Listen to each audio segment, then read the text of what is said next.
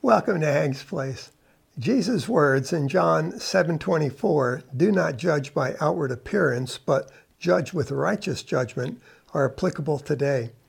Back then, Jesus was going about doing good, healing all those bound by the devil. Acts 10:38. Every day, including the Sabbath. For the Pharisees, the Sabbath was of extreme importance, along with its observation. They created so many rules regarding the Sabbath.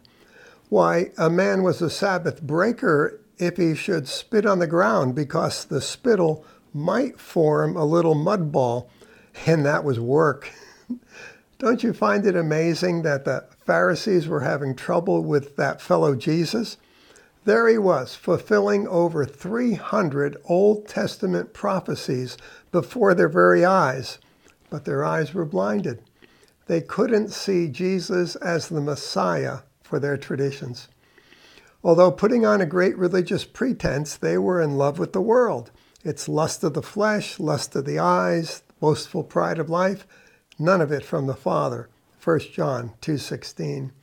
Their love of the world's ways blinded them to the truth.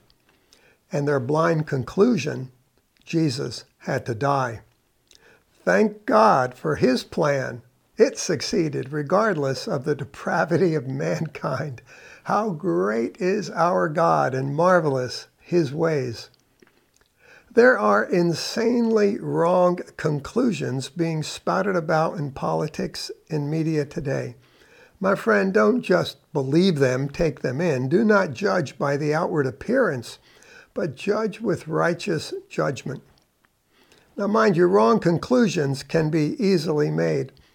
A comedian once pointed out, for example, that statistics clearly showed that fully one third of all fatal car crashes were caused by drunk drivers. Why, that meant then that two thirds of fatal car crashes were caused by sober people.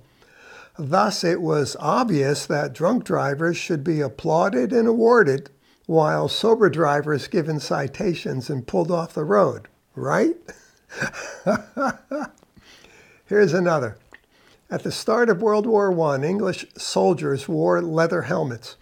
In examining those brought off the battlefield with head wounds, it was thought that changing to a metal helmet might save more lives.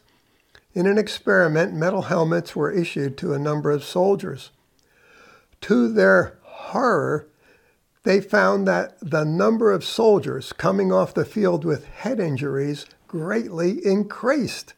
It was obvious metal helmets were not a help at all. Then some bright soul realized that people who otherwise would have died on the battlefield were now alive and making it to the field hospitals. Metal helmets were saving lives. Just the opposite of the initial conclusion.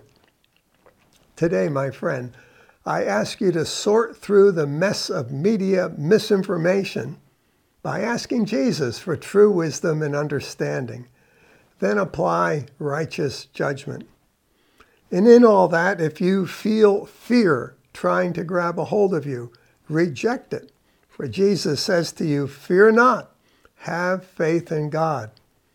I remind you that fear is a huge weapon of the enemy.